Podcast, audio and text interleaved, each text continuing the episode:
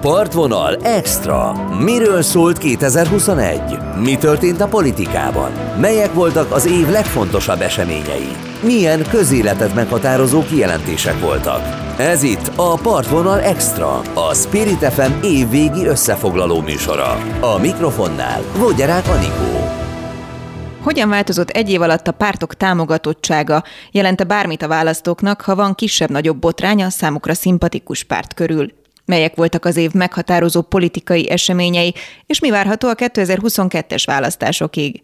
Elemzünk a következő egy órában két szemszögből. Partvonal.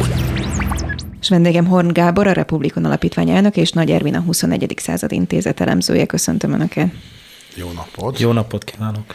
No, hát mozgalmas év volt, gondolom én elemzői szempontból azért.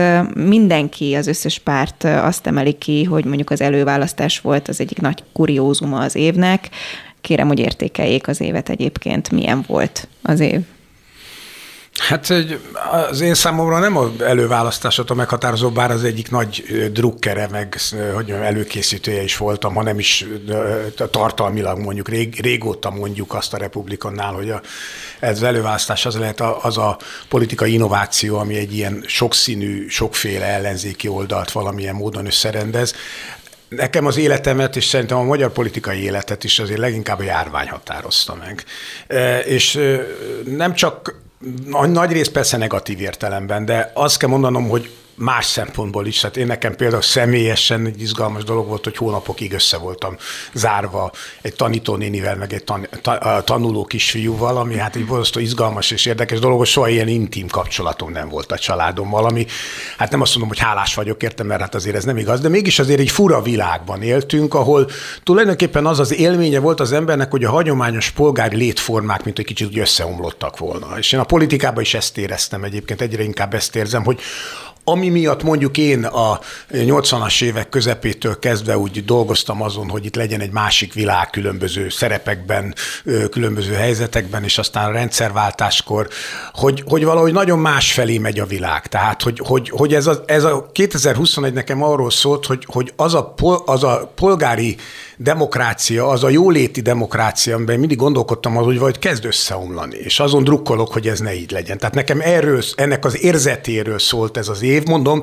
ez nem csak politika, hanem egy abszolút külső tényező, ez a fránya járvány, amit kezeltünk úgy, ahogy kezeltünk, inkább nem.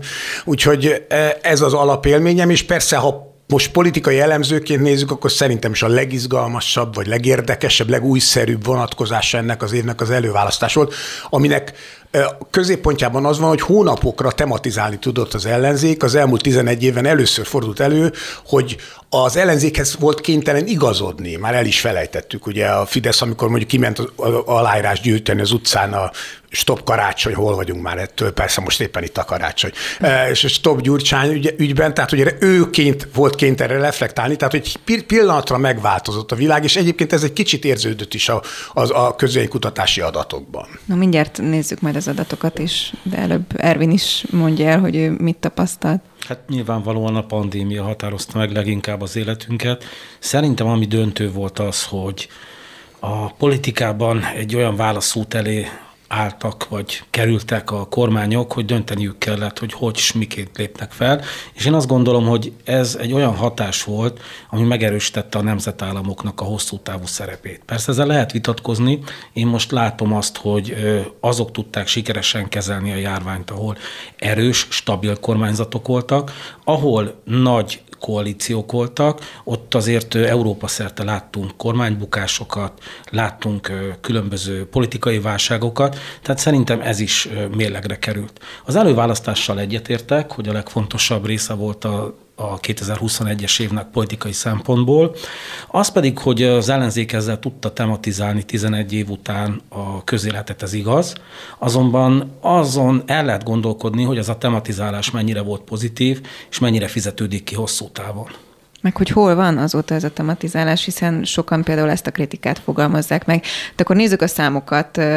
Változott-e bármi? Az év elejéhez képest, és most ugye van a Republikonnak egy friss kutatása. Igen, egy mondattal azért, hogy reflektáljak Abszolút. az Elvire, mert ugye a, szerintem, hát persze különbözőképpen lehet, te magad is mondtad, látni a világot, de hát azért ha valamit a járvány kapcsán bebizonyított, az pont az ellenkező annak, hogy a nemzetállamok.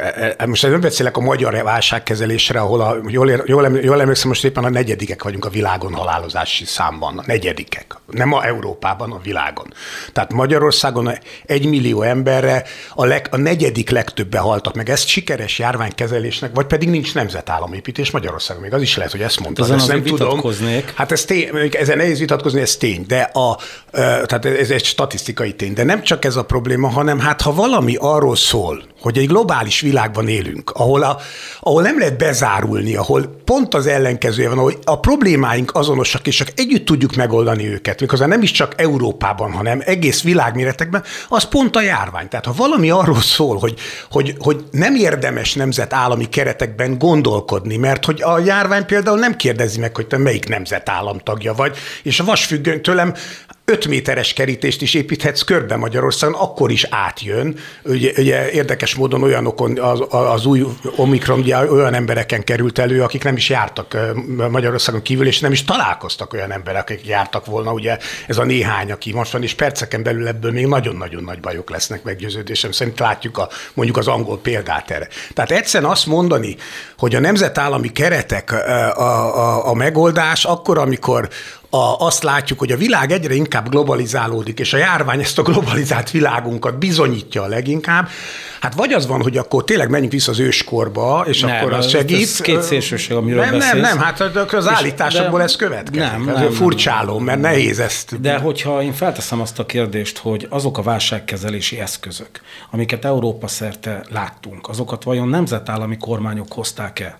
Vagy pedig valami transnacionális szervezetek, akkor a válasz az, hogy bizony a nemzetállamok voltak, akik cselekedtek. Hát nem igaz, hát Miért? ez hát tényszerűen nem igaz. Nézzük végig az a, európai országokat. Mondjuk kik az... hoztak olyan rendeleteket, akik, hogy be kellett zárkozni, kik hoztak olyan rendeleteket, hogy meg kellett szervezni az oltási akciót, hát, kik voltak, akik az egészségügyet kellett, hogy természetesen, A kormányok, a nemzeti természetesen kormányok. Természetesen, most az, az az állításod, hogy a, a, a, ahol koalíció van, ahol rosszul, hát ugye ez megint, az, megint csak tényszerűen nincs így, ugye ezt tudjuk, de mert mondjuk Olaszországban azután jött koalíció, most van koalíció, és előtte nem volt. Tehát amikor a nagyon rossz válságkezelés, aminek nincs köze egyébként meggyőződésem szerint a kormány összetételéhez, hanem sok minden máshoz, például ahhoz, hogy a, Észak-Olaszországban egy futballmeccs köze, közepére került be a járvány, és szóródott hogy speciál éppen egy futballmeccsen.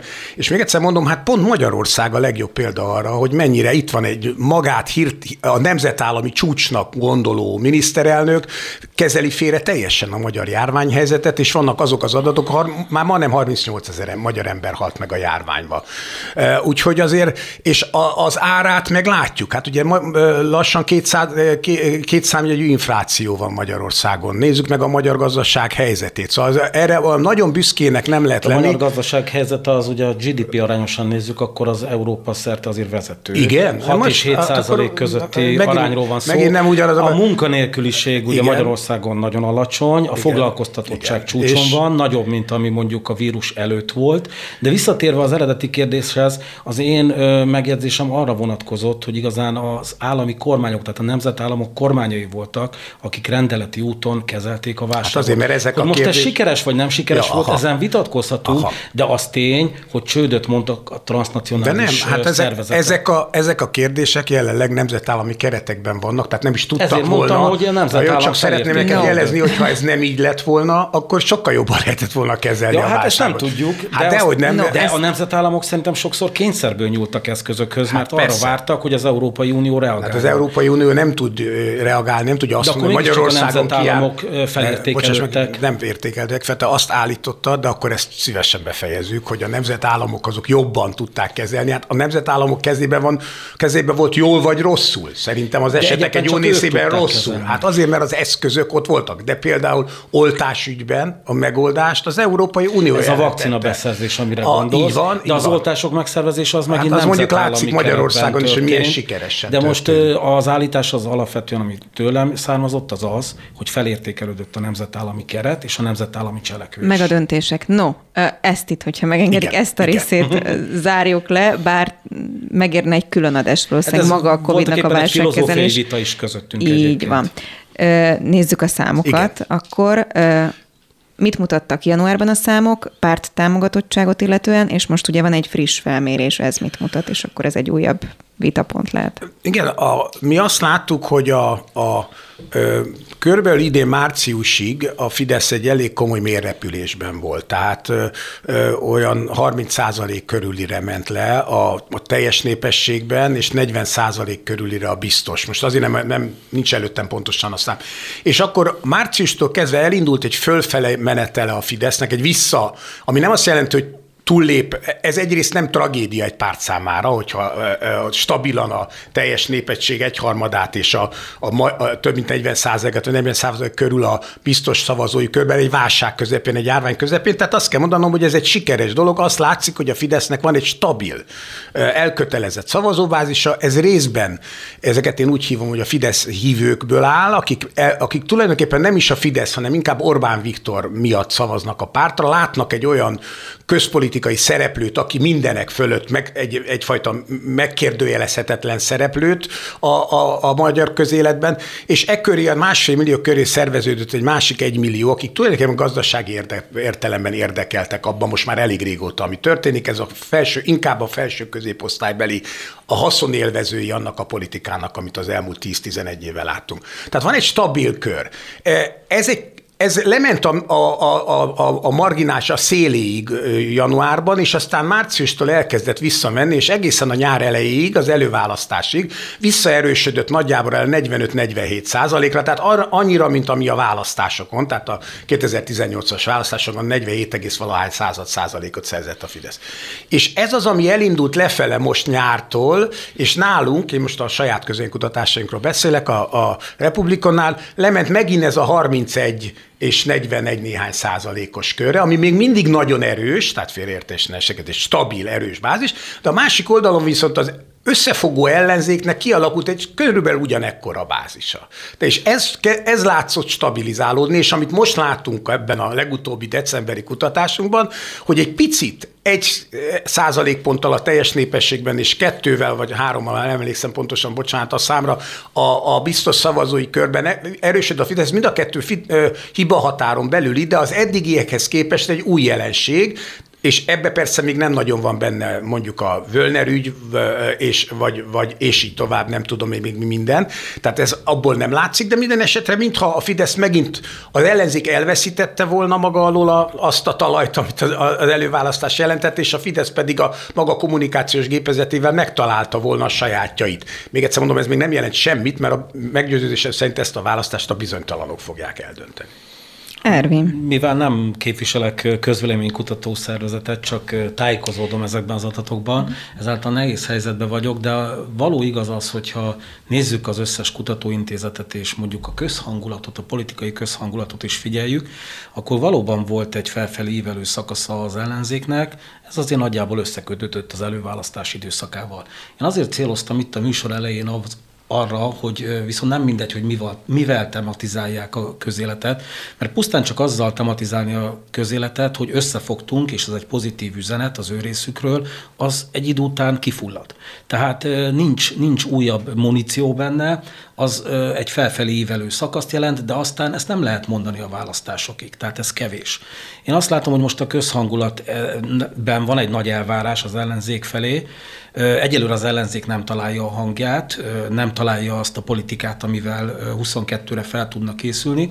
A Fidesz bázis az valóban stabilnak tűnik, minden mérés. Most én nem, nem fogok szemezgetni és nem vitatkozni, kell, mert feladat. ugye vitatkoznak egymással a közvéleménykutatók is nagyon sok kérdésben. Abban egy kicsikét vitatkoznék, hogy pusztán ennyiből állna a Fidesznek a bázisa. Én azt gondolom, hogy ebben még azért benne vannak azok a Fidesz szavazók is, akik ügyek mentén, nem csak gazdasági megfontolásokból, vagy a pénztárcájuk megfontolásából, hanem ügyek mentén szavaztak a Fideszre. Ilyen például a bevándorlás kérdése, ilyen lehet a gyermekvédelmi törvény, amitől én azt hiszem, hogy a Fidesz sokat vár, és jogosan vár sokat, mert ez még egy olyan felhajtó erő lehet, és olyan plusz szavazatokat hozhat, ami túlmutat a hát Fidesz igen. stabil bázisá. Hát ugye, ha, ha azt feltételezzük, és nyilván vannak erre kutatások, hogy kellően homofób Magyarország, akkor ez igaz lehet ez az állítás, ha nem, akkor nem, és szerintem azért főleg a fiataloknál a erőteljes elutasítottsága a Fidesznek, vagy a nagyvárosi budapesti környezetben, ahol döbbenetes elezéki erőfölény van. Tehát elképesztő, ha csak mondjuk az előválasztás, ami egy nagy mintás kutatás, hogy a részvételi arány, hogy, hogy voltak olyan... Ami meglepett mindenkit. Igen, voltak olyan kerületek, ahol döbbenet, választókörzetek, ahol döbbenetes mennyiségben vettek részt szavazók, ugyanakkor voltak az országnak apró falvas települése, alig, tehát volt, ahol 2,4 százalék, és volt, ahol mit tudom én, 30 valahány százalék volt a részvétel. Tehát, hogy, hogy úgy tűnik, hogy pont a, a, a, amit mondasz, az egy érdekes ellentmondás, hogy a, a felvilágosultabb, nyitottabb társadalmi csoportok, akik értik jobban, nem azért, mert okosabbak, hanem azért, mert jobban hozzáférnek az információkhoz, többet fogyasztanak belőle. A fiatalabb generációk, a, a nagyvárosi, budapesti, és itt nem csak Budapestről, hanem Szegedtől kezdve Szombathelyen át sok minden nagyvárosról, Pécsen át sok mindenről beszélhetünk. Érdekes módon, vagy nem érdekes módon, pont az egyetemi városok, tehát azok a nagy egyetemi szék székhelyek, amikről, amikről szoktunk beszélni. Ezekben láthatóan a Fidesz Mondom, van olyan hely, ahol 25-30 százalékkal vezet az ellenzék. És ugyanakkor ezeken a vidéki bázisokon pedig az ellenkezőjét látjuk. Na most ugye ez nem bizonyítja azt, hogy a borzasztóan korszerűnek gondolt, te gyermekvédelmi törvénynek mondod, én szerintem egy erőteljes, homofób, melegellenes törvénycsomagról van szó, ami minden, nem csak én gondolom ezt így, hanem a világ Magyarországon kívüli része így gondolja, azok, akik összeesküdtek Magyarország ellen, az Európai Uniótól kezdve a Strasburgi Bíróságon keresztül sorolhatom tovább a példákat. Nagy baj lesz ebből még egyébként Magyarországnak, de hát ott ez, ez nem az én dolgom, és én egyáltalán nem vagyok biztos benne, hogy ez plusz szavazatokat jelent. Tehát abban nagyon nem értek egyet vele, tehát ha engem kérnének tanácsadónak a fideszesek, vagy nem kértek, akkor azt gondolnám, volt olyan, amikor kértek, tehát voltam én annak idején Fidesz tag is, meg nem, azt gondolnám, hogy ez egy olyan téma, hogy miközben a migráns téma, hogy tudnik, Magyarország nincs menekült, tehát nyugodtan lehet gyűlöletet kelteni ellene. Soros György nincs, ugye egy Magyarországon egy nem létező ember, tehát Brüsszellel szemben lehet gyűlöletet. De, meleg állampolgáraink vannak, meleg barátaink, ismerőseink, családtagjaink, mindenkinek. Hát kb. egy millió ember él olyan helyzetben Magyarországon, hogy a, a szexuális identitása más, mint amitől azt gondolja a Fidesz, hogy a normális. Reagálhatok egy-két dologra? Bocsánat, csak hogy fejezem Rengeteg dolgot bocsánat, mondtál. csak azt gondolom, hogy, hogy az ő zászlóra tűzésük és a velük szemben való kampány szerintem egy olyan durva beavatkozás, ami egyáltalán nem biztos, hogy a végelszámolásnál pozitív lesz. Én ebben egyáltalán nem vagyok biztos. Na, akkor kezdjük ott, hogy nem gondolom, hogy jó az az üzenet, amikor azt mondod, hogy felvilágosultak és kevésbé felvilágosultak. Ez már-már összecsengés, valami fajta rímet alkot a a Markizaj féle, nem tudom másképpen mondani, arroganciával, ahol sértegeti a különböző társadalmi csoportokat. Tehát azért ilyen különbségtétel tenni, hogy esetleg arra lyukadjunk ki, amire Markizaj Péter ki is lyukadt következtetésében, hogy vannak az ostoba emberek, akik a Fideszre szavaznak, és vannak a felvilágosult okos emberek, akik az ellenzékre szavaznak. Ez szerintem ez borzasztóan vissza. Én ennek az ellenkezőjét Kontraproduktív. Úgy fogalmazta, hogy a felvilágosult nem, az információhoz jobban hozzá. felvilágosult szót használtad, nem, azt felvilágosult szót Azt mondtam, használtad. hogy azok, akik, külön elmondtam, Ervi, megerősítem. Tehát én nem okos vagyok, kevésbé okos emberekről beszéltem, hanem azt mondtam, hogy az információhoz jobban hozzáférő és kevésbé. És sajnálatos módon, ha ránézünk a térképre, a választási tér, térképre, valamiért, valamilyen okának kell lenni annak, hogy miért van az, hogy a Fiatal Demokraták Szövetsége teljesen elvesztette a fiatalok támogatottságát. Ez hogy a Fiatal Demokraták Szövetsége elvesztette utalsz, mert én Bármely, úgy láttam, minden, hogy minden, minden egyes korcsoportban, bármelyik korcsoportban, mindenhol a Fidesz az első. Tényleg? Hát Igen. ezt nagyon furcsálom. Mert Miért? Valahol a demokratikus koalíció az első, vagy valahol a jobbik az hát, első? Vagy, a, ja, tehát, hogy, ja, hogy úgy, ja, hogy úgy, így, ja, úgy érted, hogy a, tehát máig a, a, Fidesz a 23 százalékkal rendelkező mm. Fidesz mm. Budapesten, az, az akkor az azt jelenti, hogy az a, egyébként országosan 42-vel, akkor ez azt jelenti. Ha a pártokat nézzük, akkor minden csoportban a Fidesz vezet, második a KDNP, vagy bocsánat, A második a D- érdekes. demokratikus koalíció, és utána ugye a Jobbik és a Momentum volt. Ezt még egy ilyen freudi elszólásnak gondolom, ezt a Hát, KDNP-t, igen. Szóval sok minden Ervin, mondta- kérlek, hogy igen, reagálj még akkor, hogy Igen, tehát ö, hogyha külön nézzük a pártokat, akkor ö, viszont a Fidesz minden Értem, korcsoportba amit vezet. mondasz, így igaz. És ö, még akkor arra szeretnék reagálni, hogy több dolog is elhangzott a gyermekvédelmi törvényel kapcsolatosan, hogy amennyiben a gyermekvédelmi törvény kommunikációja ö, szerintem az szerint folyik, hogy megértik az emberek, hogy miről is szól ez a törvény, hogy valós problémáról szól, nem pedig egy álproblémáról szól, és cseppet sem arról van szó, hogy bárkit is korlátozna az életvitelében. Egyetlen egy LMBTQ embert sem korlátoz abban, hogy bármit tegyen, hogy élje a saját életét Magyarországon. Pusztán egy dologról szól, hogy az iskolákba és az óvodákba nem ehessenek be a civil szervezetek, és érzékenyítés címszó alatt ne tarthassanak olyan felvilágosító órákat, amikről a szülők nem tudnak. Tehát magyarul ne tudjanak a fiatalok arról, hogy létezik egyébként köztünk szomszédunk, Hát családtagunk, bárki, gondolom, aki mondjuk meleg?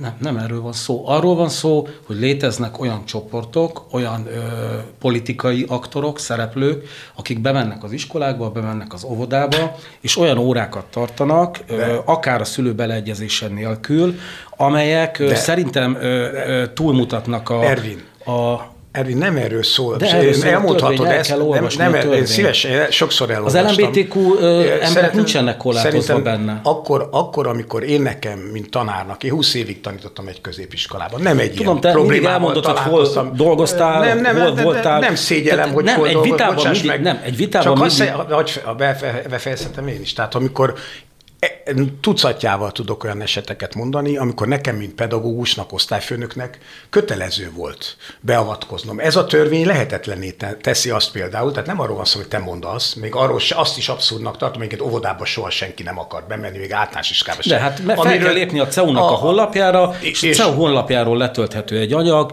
Hogy a CEU Labris- bement az a? Nem, a Ja, Labris, hagyd mondjam végig, a Labris Egyesület készítette az anyagot, ami pontosan arról szól, magyar nyelven elérhető, hogy hogyan kell Magyarországon óvodákban és iskolákban érzékenyíteni. Van egy szakmai anyag, letölthető Jó. a Az CEU-ról. érzékenyítés nincs megtiltva? A Labris Egyesületnél, törvény szerint sem. A. Labris Egyesületnél, ez a szakmai anyag, amiről beszélek, pontosan le van írva, hogy az LMBTQ csoportok és az identitással kapcsolatos Tehát akkor szerintem, tehát akkor csak, hogy, hogy meg el akarom érteni a, a gondolkodásmódodat, hogy szerinted akkor attól kell félni, hogyha valaki bemegy egy középiskolába, én tanárként sem Vagy tehetem. általános iskolába, De én tanárként sem. vagy Most a, a, törvény szerint én tanárként sem beszéltek erről. Tehát félretés ne esik, csak azt akartam pontosítani, hogy a törvény arról szól, hogy erről nem lehet beszélni az iskolában, csak a szülő dolga. Nem tudom, hogy egyébként a pedagógusnak elég sok dolga van, ami legalább a hazaszeretetre, propaganda hazaszeretetre lehetne venni. Nem, nem Propaganda ezt, nem ezt mondja. Nem, nem, nem, akkor, De, de, akkor de, javaslom de. neked, hogy olvasd el még egyszer. A törvény Tehát a én közoktatási én a problém, ja, és a pedofil, én a, én a problémára, én a, problém, a problémáról beszélek. Tehát szerintem, ha, egy- ha nem engedik meg azt, hogy ezzel a problémával ami a, ami a gyereknek és a környezetének egyformán probléma, a pedagógusok beszéljenek, az szerintem óriási probléma. Én csak Innen- nem a pedagógusokról van feltétlenül szó. folytatni. A kérdés az az, hogy az iskolákban lehet-e ilyen tevékenységet végezni, vagy nem. Ennyire És egyszerű. erről lesz majd szavazás. No, innen folytatjuk mindjárt. Partvonal Extra. Miről szólt 2021? Mi történt a politikában? Melyek voltak az év legfontosabb eseményei? Milyen közéletet meghatározó kijelentések voltak? Ez itt a Partvonal Extra, a Spirit FM évvégi összefoglaló műsora. A mikrofonnál Vogyarák Anikó. Folytatjuk a beszélgetést Nagy Ervénnel, a 21. század intézet elemzőjével és Horn Gáborral, a Republikon Alapítvány elnökével, és az előző csak nem fél órában kitárgyaltuk akkor azt, hogy igazából mit mutathatnak most éppen a közvéleménykutatások, és szó volt itt már Covid helyzetről, kezelésről, meg a gyermekvédelmi törvényről itt fejeztük be. Kik voltak a nagy nyertesei, vesztesei az évnek? Erről azért beszéljünk még politikai szempontból. Hát igen, egy izgalmas év volt. Hát szerintem, ha most az ellenzéket nézzük, ugye kezdjük velük, a, a nagy nyertes, hát Márkizaj Péter, aki a semmiből az ellenzék egységes ellenzéknek, a, vagy egységesülni látszó, vagy aztán meglátjuk ellenzéknek a, a miniszterelnök jelöltjével vált. Erre szerintem maga se gondolt, de mi elemzők, én biztos, hogy nem gondoltam. Tehát nem tudom, nem akarok Igen, is beszélni, de... Az elemzőket meglepte valóban. Szerintem, aki politikával foglalkozik, bármilyen mély szinten is, azokat meglepte az eredmény. De azért ne felejtsük el, hogy azért ott kellett egy visszalépés is, tehát Karácsony Gergelynek kellett egy olyan döntést hozni, hogy ha bár ő második volt ezen az előválasztásokon, visszalépett Zaj Péter javára. Egyébként nem ez lett volna a helyzet, tehát volt egy ilyen belső megállapodás. Másrésztről pedig azért a jelenről is beszéljünk, mert azért fontos azt látni, hogy amit Zaj Péter kezdetben hozott, azt most úgy tűnik, hogy veszti el. Ugyanis Zaj Péter körül fogy el a levegő, egyrésztről, másrésztről pedig ugye az volt az eredeti elképzelés, hogy Markizaj Péter jobb oldalról is tud szavazókat hozni, akár, ahogy ő fogalmazott, Fideszes szavazókat is meg tud szólítani. Ennek ellenére mit látunk? Sértegeti a Fidesz választópolgárokat, sértegeti a jobboldali választópolgárokat, arrogánsan megsért nagyon sok társadalmi csoportot. Tehát én azt látom, hogy ami az ő titka volt, vagy az ő ö, csodafegyvere lett volna, az pont, hogy ellene fordul, mert az a zavart kommunikáció, amit végez, most már egyre inkább a baloldalt zavarja meg, nem pedig a jobb oldalt. Hát ezt, én ezt még korainak tartom, ezt a, a, az, a, a, az, hogy zavar van a rendszerben, az, az, azzal egyetértek, tehát, de én ezt egy szükségszerű dolognak tartom, miután mindenkit meglepetésszerűen ért ez a dolog, az, hogy fölálljon ez az új helyzethez, egy új csapat, magam csináltam jó néhány kampányt, tehát ezt tudom, nem szabad hivatkoznom. A nem, egyébként csak a korom én is csináltam. Van, csak Na, a korom nem, miatt. Csak megvan a közös pont, megvan a közös pont. Csak azért mondom, hogy, hogy, hogy és tudom, hogy ez néhány éve dolgozom a politikában, csak ugye egy vitában sosem Jó, elegáns arra hivatkozni, hogy valakinek okay, hosszabb vagy nem, idősebb hát egy dologban. Ezek, té- ez, hogy mondjam, ezek szomorú tények, tehát nem büszkén hát, mondom. Tehát a, csak azért mondom, hogy... Az, hogy a, kampányban részt vettem, az nekem igen, is tehát azért mondom, hogy a, a, a, e- nekem nem, mert nagyon szerettem. No, Márki Zaj Tehát a, azt gondolom, hogy, hogy az, hogy a, bejön egy új szereplő, aki sem, annak ideje van, hogy azt arra fölkészüljenek egyrészt, de, de a, azért azt gondolom, hogy abban valószínűleg a Márki Zajnak nincsen igaza, hogy ő elkeseredett Fideszes szavazókat meg tud szólítani, amelyek nem nagyon vannak. Ha lennének, meg tudná, de nem nagyon vannak. Bár azért volt Fideszesek, ott a ismert volt Fideszeseket látunk körülötte, tehát azért Bot Péter Ákos, aki egyszer még nem, nem is olyan nagyon-nagyon régen már elfelejtette, talán a hallgató Orbán Viktor miniszterelnök jelöltje volt egy második fordulóban a választásokon 2006-ban, vagy az akadémia volt elnöke, aki Orbán minisztere volt, azért ezek, hogy mondjam, kiábrándult fideszeseknek nyugata, vagy Eszenszki Géza, aki nagykövet volt két helyen is, azért ezek, hogy nem mondjuk azt, hogy nincsenek kiábrándult fideszesek, akik ott vannak tömegesen nincsenek. Azért mondom, hogy én szerintem sincsenek tömegesen ilyenek, de azért ilyenek vannak. Tehát az a fajta jobboldali hangütés az megvan, hogy ezt mennyire viseli a baloldal, ez egy kérdés, ez egy jogos kérdés, és akkor ennek kapcsán érdemes egy pillanatra arra visszatérni, hogy kik, kik voltak a vesztesek, ugye ez is volt a kérdés, mert ugye Karácsony például nyilván ennek az egész történetnek az egyik vesztese. És, és a, Fekete Győr András, és hát, Jakab Péter. Így van, tehát azért vannak... És akkor sorolhatnánk igen, Mesterházi vannak, Attila, hol vannak. Igen, igen vannak, vannak, vannak vesztesek bőven a történetben, de azt gondolom, hogy bizonyos értelemben egy ilyen előválasztás egy kicsit erről is szól, hogy eldőjön, hogy akkor hogyan tovább, és ez személyi konzekvenciákkal is bír.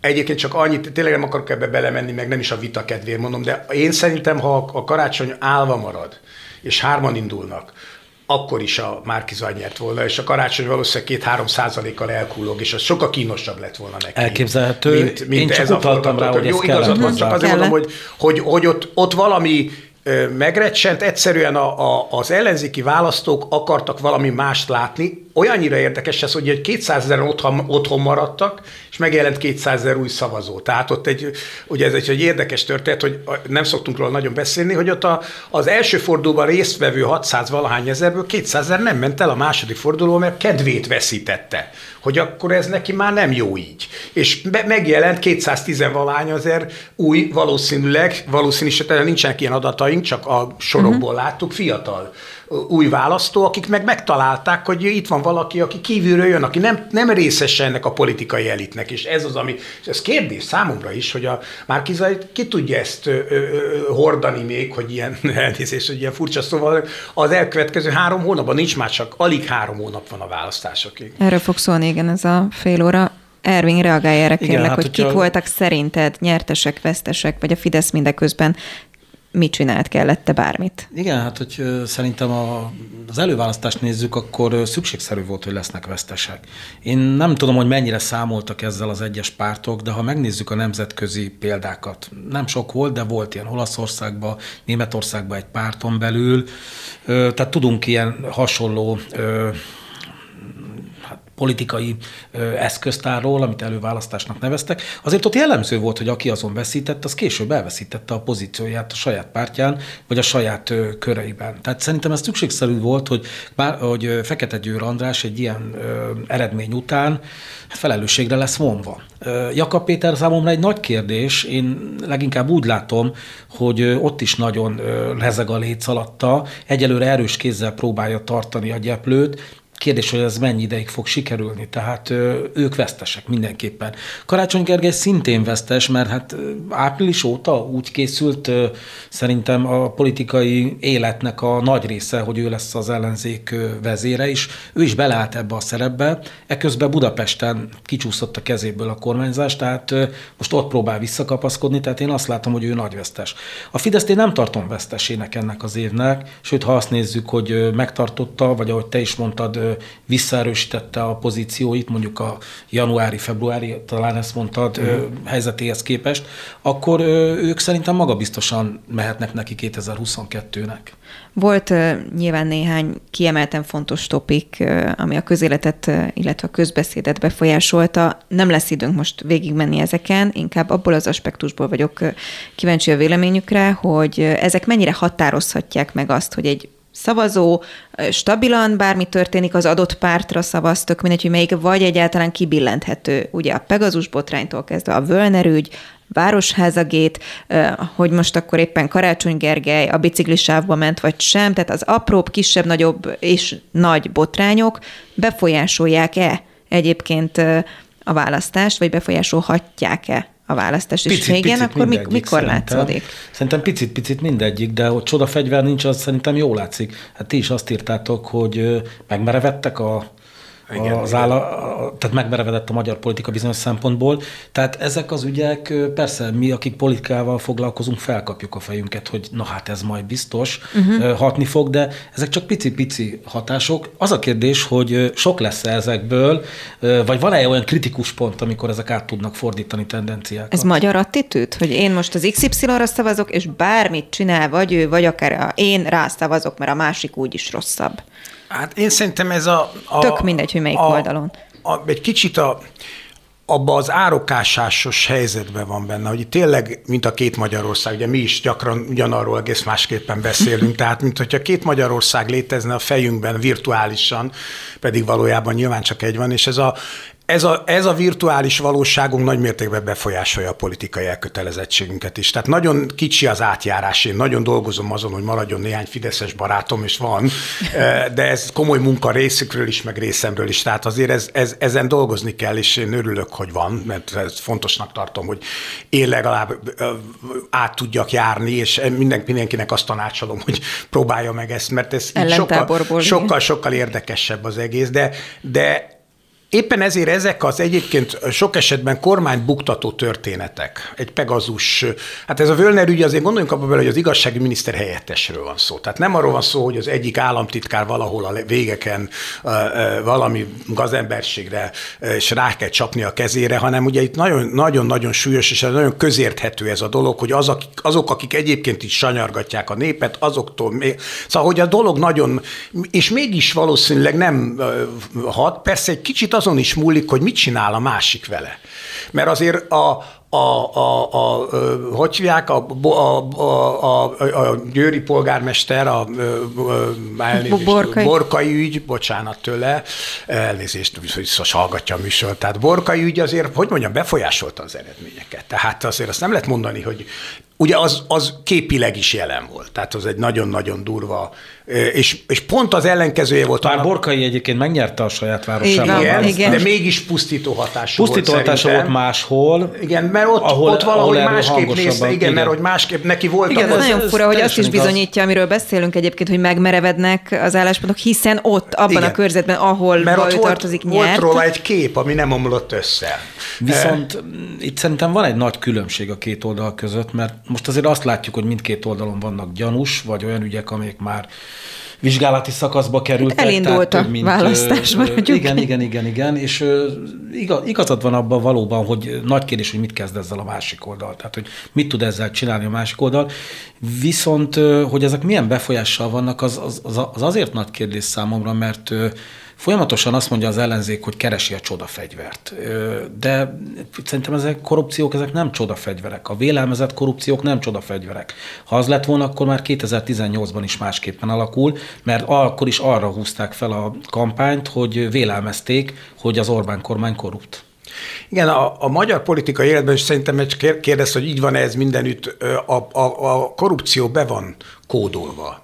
Azt, de Érdekes módon ugye ez nem egy regionális dolog, mert a környezetünkben nem így van. Tehát a, a szlovák kormányfő bukott meg egy perc alatt korrupciós, éppen nem is korrupció, egy gyilkossági ügy, az is szép. De, ez egy kicsit különbség van. De Romániában, egy vélelmezett Román, korrupciós De Ro- Romániában rendszeresen, de annak is korrupciós alapjai voltak a dolog Jó, mögött. csak de, miniszterelnökökről van szó. De, jó, de Romániában hmm. több miniszterelnök megbukott már az utóbbi. Tehát, tehát nem egy regionális probléma, valahogy a magyar politikai élet be kódolta magába ezt a, a, a, a, a korrupciós Mondom történetet. akkor, amiket hall az ember, ami mindenki lop.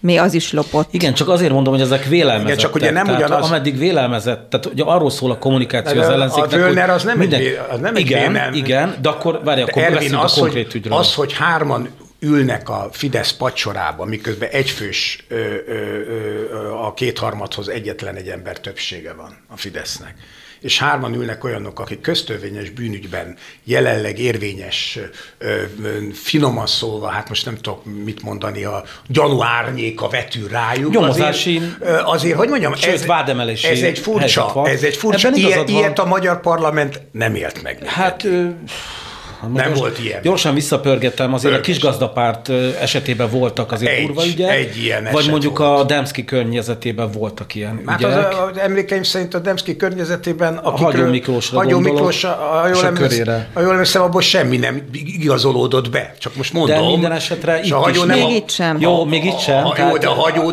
azért van, aki már ül, illetve most szabadult ki talán az egyik volt Fideszes képviselő Kecskeméti börtönéből a napokban enged engedték szabadon. Jó, csak Tehát azért, hogy mondjam neked, a, a, a, és azért a Hagyó Miklós, hogy mondjam, abban azért nem volt parlamenti képviselő. Jó, de azért pusztító ereje volt annak az Így ügyben. van, így van. Mert? Miért volt pusztító? Mert meg volt építve. Tehát, hogy a Na, másik oldalon... Kiukadni, no, hogy... és akkor mi a feladat a kommunikációs szempontból egyébként a két oldalnak, mert hogy a jobb oldal erősen kritizálja a bal oldalt azért, hogy a választ, az előválasztás óta gyakorlatilag, mint hogyha csönd lenne, és Ez... akkor kaptak ajándékba kvázi egy ilyen Völner ügyet, amit meg lehetett volna végre akkor együtt lovagolni, és mégsem tartotta a baloldal napi szinten ö, kommunikációs fonalon, vagy nem tudom, beszédtémaként ezt az ügyet. csak szerintem a, a, a kormány, illetve a Fidesz maga ö, szerintem nagyon gyorsan és nagyon jó kezelte. Tehát az, hogy ö, egy Sokak szerint belül, ugye előre tudva kezelte, igen, az hát ügyet. Az, hogy egy órán, tehát na, kezdjük ott először is, hogy az ellenzéknek folyamatos vágya az, hogy Pol Péter elfogult. Ennek ellenére az ügyészség a harmadik ö, olyan ügyben kéri ki fideszes képviselőnek a mentelmi jogát, ahol gyanú merült fel. Tehát Polt Péter dolgozik, és igenis van arra példa, hogy fideszes képviselőket kikérnek, és fideszes vizsgáló, fideszesekkel szemben is vizsgálatokat indítanak, hogyha gyanú van. Másodszor, amikor ez megtörtént, akkor egy órán belül a Fidesz frakciója jelezte, hogy kiadja a mentelmi jogot. Két órán belül azt mondta Völner, hogy ő ártatlan, van neki erre lehetősége, hogy bebizonyítsa, viszont ő vállalta a politikai következményét és lemondott. Ezzel szemben a baloldalon nem látunk ilyen következményeket, és ezért nem tud működni a történet. De miben? Például, például itt van a Kispesti ügy. Tehát Kispesten mi történt? Mindig kérdezgetik tőlem, hogy Kispesten lett következménye annak a anyagnak, amit ugye Kránicról hallottunk, meg ki, milyen Csabának hívták, aki, aki ezen a videón szerepelt, és arról beszéltek, hogy 100 millió forintot, aki nem keres önkormányzati képviselőként, az hülye, meg hát láttunk ott még olyan dolgokat, amiről na mindegy, szóval Szóval annak se lett következménye. Akkor itt van a Városháza ügy. Nem látunk következményeket. Tehát, hát a, hát, ugye egyelőre vizsgálatok vannak, hát és egy nem létező egyrészt, ügyről beszélnek. Egyrészt egy olyan, a város, nem létező ügy. A Városháza ügy. Nem lett eladás, nem, nem, történt, nem mozdult meg de pénz. Ma, de ma volt pont egy, egy olyan meghallgatás, ahol kiállt egy főszereplő, és elmondta, alá is írt a közjegyző előtt, hogy az, amit ő elmondott, és az, amiről tud, az így van, és büntető jogi felelősség tudatában vállalja, hogy igenis Karácsony Gergely tudott ezekről a dolgokról, és igenis van 10%-os rendszer a városházán. Tehát itt is gyanú van, tudom, ugyanúgy, mint gyanú van máshol. Én arról beszélek, hogy a baloldal rosszul kezeli ezeket, mert egyrésztről Karácsony Gergelynek mibe telt volna, hogyha az első ilyennél kiáll, és azt mondja, hogy volt A, B, C, D terv, a D tervet elvetettük, nem adjuk el a városházát. Miért nem így Nem történt? ezt csináltak Karácsony Gergely, lehazudta, tehát azt mondta, hogy az Index fake news-t terjeszt, az indexet ő többet nem olvassa. Tehát egy borzasztó kommunikációs probléma, amit a baloldalon látok, tehát ez az oka annak. Hogy látja, ez hiba volt, hogy nem hát, átkirögtön? Szerintem óriási. Én egyébként azok közé tartozom, akik azt mondják, hogy már rég el kellett volna adni a városházát. Tehát már, hogy egyszerűen, emlékszem rá, egyszerűen abszurd, én ezt már a 2000-es évek elején is mondtam, hogy egy volt katonai kórháznak épült épület, amiben a, hőskorában, tehát a gazszocializmusban majdnem 3000 ember dolgozott. Most 630-an tengenek, lengenek. Érdemes oda bemenni, mint egy halottas ház, tök üres, kezelhetetlen. Mindenki, volt szerencsém nekem is. Borzalmas. Egy, egy dolgozóra több mint 100 négyzetméter munkahely jut. Tehát a folyosókat nem is számítom bele. Megy. Egyszerűen teljességgel alkalmatlan ennek kapcsán fölvetni azt, hogy miért kell ezen tiltani, miért, mi a fenének kéne ott lenni? Miért nem lehet azt mondani, igen, ahogy te is mondod, mi ezt végig gondoltuk, és egyébként kegyeleti okokból, vagy sok mindenni, vagy nincs a politikai alkú erre, tehát sok mindent lehet mondani, hogy miért nem. Én persze, ha én lennék a főfogármester, szerencsére az országnak nem én vagyok, én már rég eladtam volna, mert hogy egyszerűen a fölösleg, és hogy néz ki az egész? Hát nem De tudom, Karácsony Gergely azt mondta, hogy ő nem akarja eladni, tudom, és a választási tudom, ígéretében is az volt, tudom, hogy ő egy parkot hoz létre, sőt úgy fogalmazott, az... hogy egy agórát hoz létre, vissza kell pörgetni, egy olyan agórát. De ettől ahol... ez még lehet, tudod, a kettő lehet, együtt is lehetséges, persze. mert lehet egy épületet úgy. Egyébként ez 2009-ben készült egy terv, Egerát a világ egyik legjobb tervezője által készített szerintem gyönyörű terv a Városháza rehabilitációnak. Az volt a lényege, hogy a, a régi felét átadják a, az üzleti életnek, szálloda, mit tudom én, minden, mi minden tud lenni belőle, mert ezek értékes, izgalmas épületek, és az elejére épül egy új jóval kisebb, jóval modernebb zöld városháza épület, ami kiszolgálja. Ez nem ördögtől való, teljesen egyetértek veled, én nem is értem. Azzal tudom csak magyarázni, hogy egy összeomlott kommunikációs gépezet, ugye még nem heverte ki a verességet, és ezért nem tud jól reflektálni, és innentől kezdve elindul egy, de azért még egyszer azért ne hasonlítsuk a Völner ügyet, ahol effektíve arról van szó, hogy egy igazságügyi államtitkár havonta találkozik egy autóban, és átvesz 3 millió forintot azzal, hogy valakiről az a vád terjed, hogy valaki, valamikor valamit el szeretne Kommunikációs szempontból, meg egyáltalán reakció szempontjából hasonlítottuk igen, csak össze. Meg, és hogy a választópolgár mit Meg gondol. a választópolgár mit gondol, igen, és kinél mi verheti ki a biztosítékot. Körülbelül 5 percünk maradt, és nagyon fontos szerintem, hogy beszéljünk arról, hogy akkor eme tematikák mentén, hogyha itt egyébként egy összeomlott, alig felépülő kommunikációról beszélünk, hát rohan az idő. Tehát három-négy hónap múlva mondjuk választás melyik oldalnak mi a feladata?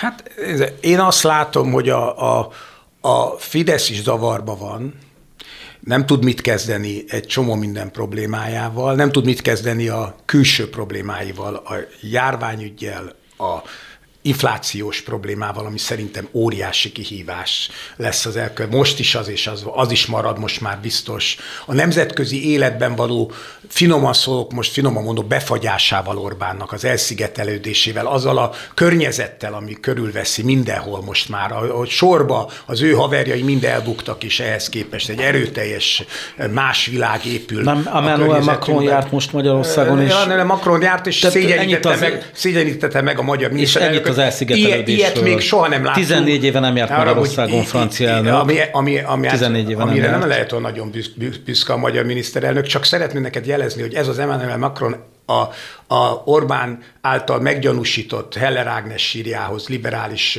filozófus Heller Ágnes sírjához ment ki, hogy nem is beszélte meg a kormány fő csapataival, és találkozott az összes fontos magyar ellenzékivel. Ilyen nem, hogy nem szokás, Szerintem hanem nincs. az ellenzéket. Mi szerintem, az, hogy az ellenzéket találkozik? Macrontól. Szerintem, szerint, ne, ez nagyon fontos. Szerintem, azért fontos, szerintem van egy abszolút... Gábor ez, azt állította, hogy elszigetelődik. Hát abszolút. És hát ez nem, nem, ugye, ez nem, tudom, nem, nem tudom másnak mondani. Ugye a van francia elnök választásnak mind a három esélyeseit járt Orbán Viktor. Hát elég, nagy, egy elég nagy szégyen az Magyarország nézve, hogy Löpen és a gyakorló elnök van. azt mondta, Macron azt mondta, elég hogy nagy, nagy vita van közöttünk, de Európa jövőjéről nagyon sok kérdésben együtt fogunk működni. Nem, az, Aztán... Hát mit tud szegény Európa Macron... párti, mindenki ezt mondta.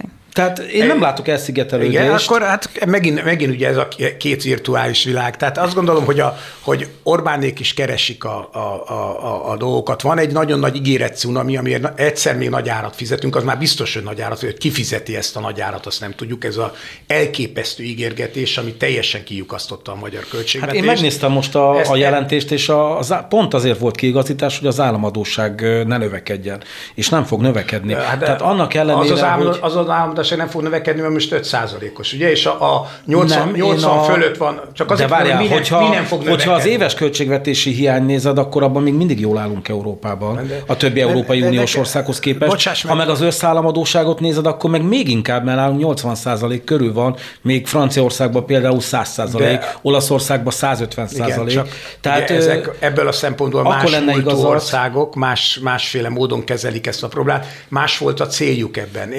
Az, hogy most először elhangzik a megszorítás szöveg is, azért az legalábbis érdekes. Milyen megszorítás? Hát mag, múlt héten jelentette be Varga Mihály, hogy 350 valahány milliárd forinttal kevesebbet költenek Ebben beruházásokra, évben. amit én nem Pont tudom. azért, hogy... Lehet ezt átcsoportosításnak hívni, de én inkább de, ezt megszorításnak de, de, de pont nem. Ez hát, pont, nem. ez pont azért történik, hogy ne legyen az államadóság olyan magas, de hogy mondjuk a következő az kormánynak... Az nagyon magas. A következő kormánynak bármilyen legyen is annak a színe, annak ne legyen ez probléma. Erőn végszóra, te hogy látod, mi a feladata akkor mondjuk a kormányzati oldalnak, kommunikációnak a következő hónapokban? Hát a kormányzati kommunikáció szerintem ki van találva, tehát igazából vannak fő irányok a rezsi, csökkentés, a bevándorlásnak a kérdése, amik nem áll problémák, hiába mondta ezt a baloldal, ez később kiderült a bevándorlásról is, a gyermekvédelmi törvényről is ki fog derülni. A kormányzatnak az a dolga, hogy azt a tábort megtartsa, ami mögötte van, ami mellette van. Szerintem az ellenzék előtt nagyobb kívás van, mert az ellenzék még nem tudott tovább lépni azon, hogy összefogtunk, és le akarjuk váltani ezt a kormányt. Eddig jutott, többet még egyelőre nem rakott le az asztalra. Na röviden, mi az ellenzék feladata? Akkor az ellenzék feladata, hogy megmutassa, hogy van egy másik Magyarország. Szerintem ez egy fölmutatható dolog. Van egy aktív szavazóbázis, ami akkora körben, mint a Fideszé, akiknek egyébként elég annyi, hogy ne, ne Orbán legyen, tehát ez is egy hívó szóvá vált. De ez kevésnek tartom. E, igen, e, ez ahhoz kevés, hogy megnyerjenek egy választást, mert a bizonytalanokra is szükség van. A bizonytalanok szavazataiért pedig azt fog tudni elérni, aki tud ígérni egy számukra lakható, élhető, szerethető országot. Ebben szerintem komoly tartalékai vannak az ellenzéknek, és ebben szerintem fognak tudni építkezni. Horgában a Republikon Alapítvány elnök és Nagy Ervin a 21. század intézet elemzője. Köszönöm szépen. Köszönjük. Köszönjük szépen. Partvonal. Ez volt a Partvonal Extra. Munkatársaim Szabó Bettina és Tóró Nikolett nevében is köszönöm szépen a figyelmüket. Boldog új évet kívánunk!